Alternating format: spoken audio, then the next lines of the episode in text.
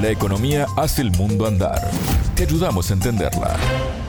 Desde Montevideo los saluda Martín González y me acompaña Natalia Verdún. ¿Cómo andas, Natalia? Muy bien, Martín, muchas gracias. En la edición de hoy vamos a hablar de los alquileres en Argentina, donde los altos precios y la oferta que apunta cada vez más al turismo afecta a miles de personas en todo el país. El tema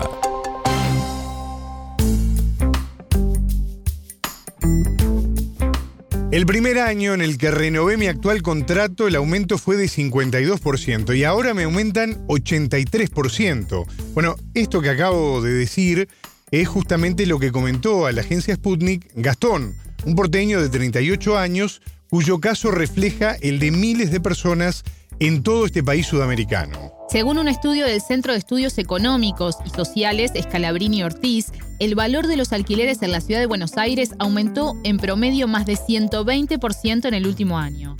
Esto en un país, Martín, donde la inflación interanual roza el 100% y que va en el quinto año de caída salarial. Desde 2020 en Argentina rige una ley de alquileres que establece ajustes anuales de acuerdo a la variación de los salarios y no solo de la inflación y contratos por tres años. Según las inmobiliarias, esos topes son impracticables dado el alto nivel de inflación mensual. Sobre el tema conversamos con Gervasio Muñoz, presidente de la Federación Nacional de Inquilinos, que nos da la visión de estas personas. La entrevista la situación económica es lo más grave, los precios de los alquileres y la posibilidad de pagar esos alquileres, ¿no? Que no tiene tanto que ver con regulaciones de la ley de alquiler, etcétera. Pero también hay otra complicación muy, pero muy fuerte que, que se da en el día a día, que es que el inquilino está completamente solo frente al mercado inmobiliario.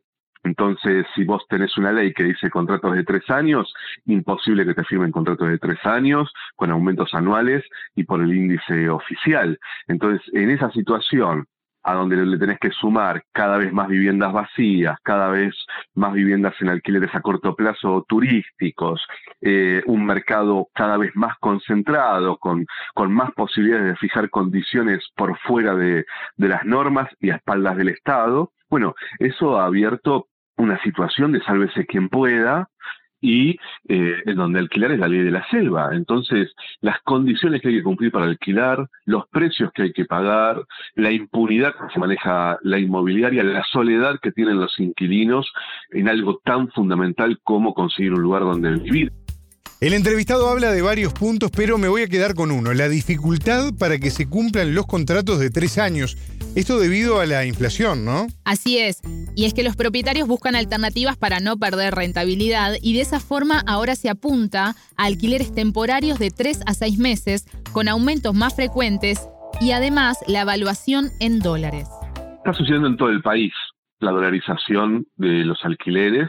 Creo que obviamente en una situación tan inflacionaria pero sobre todo, con, particularmente con el mercado inmobiliario, lo que sucede es que Argentina tiene la vivienda dolarizada. Entonces, el mercado lo que quiere es que esa renta de su vivienda que cotiza en dólares también esté dolarizada, con salarios en pesos que no pueden pagar la renta que ellos pretenden. Por lo tanto, dolarizan alquileres para mantener una renta en dólares cosa que es ilegal en Argentina, los contratos de alquiler en dólares son ilegales, pero bueno, obviamente que en una crisis económica como la que está hoy hay una puja permanente entre este sector económico eh, y los inquilinos y las inquilinas, en donde por supuesto que gana el mercado mientras que el Estado no se mete. Hacíamos referencia a los alquileres temporarios, el fenómeno de turistificación, ¿no? Es decir, las consecuencias del turismo en determinadas zonas o barrios, que es algo que se evidencia a nivel global desde hace algunos años. Exacto, y en Argentina se siente cada vez más. El entrevistado nos va a dar ejemplos de lo que sucede, pero antes me parece importante compartir un dato. De acuerdo a la consultora Argenprop, en el tercer trimestre de 2022 se ofreció en alquiler un 30% menos de propiedades que en el mismo periodo del año anterior, y en paralelo los alquileres temporarios crecieron 19% en los últimos tres meses. El Chaltén, ciudad turística, corre riesgo de no poder empezar las clases porque no hay docentes, porque no tienen lugar donde alquilar. San Martín de los Andes tuvo riesgo de quedarse sin médicos durante la temporada porque no tenían dónde alquilar en San Martín de los Andes. Bariloche no pudo llevar policías para la temporada porque no tenían cómo hospedarlos. En Anielo, eh, Vaca Muerta, que hay trabajadores eh, del petróleo que van a trabajar por seis meses. Los habitantes de Anielo se tienen que ir a las periferias porque solo le alquilan a trabajadores del petróleo. En Tierra del Fuego, un monoambiente puede estar 120 mil, 140 mil pesos porque pretenden tener la misma rentabilidad que tienen alquilando al turismo en, un, en una provincia muy, pero muy turística, en donde quizás los únicos ingresos que tenga Tierra del Fuego sean el turismo. En la ciudad de Buenos Aires, barrios como San Telmo, por ejemplo, ya casi no vive gente de forma permanente, se ha turistificado absolutamente todo. Entonces, lo que vamos es hacia un modelo no solo de gentrificación, sino además de alquileres a corto plazo, en donde quizás vas a tener que, que alquilar por un mes, por dos meses, por tres meses. Lo que hace, obviamente, eso es aumentar muchísimo más los precios y flexibilizar las condiciones de alquiler, como sucede en las grandes ciudades del mundo, en donde ahora se están quemando el cerebro para ver cómo hacen para paliar un poco esta situación que ya se les fue de las manos, ¿no? Nosotros acá estamos empezando con esta situación y sin embargo vos lo que vas a ver es que los únicos que hablamos de esta situación somos las organizaciones inquilinas pidiendo que el Estado intervenga que, se politice el alquiler de vivienda en Argentina y el mercado inmobiliario planteando que esto es oferta y demanda, que el Estado no se tiene que meter y mientras tanto esto se sigue profundizando.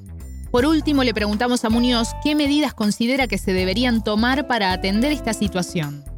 Lo que hay que limitar es el alquiler a corto plazo en, las ciudades. Entonces, eh, restringir por zonas, restringir por cantidad de noches al año, restringir la cantidad de viviendas que se ponen en alquileres turísticos o a corto plazo.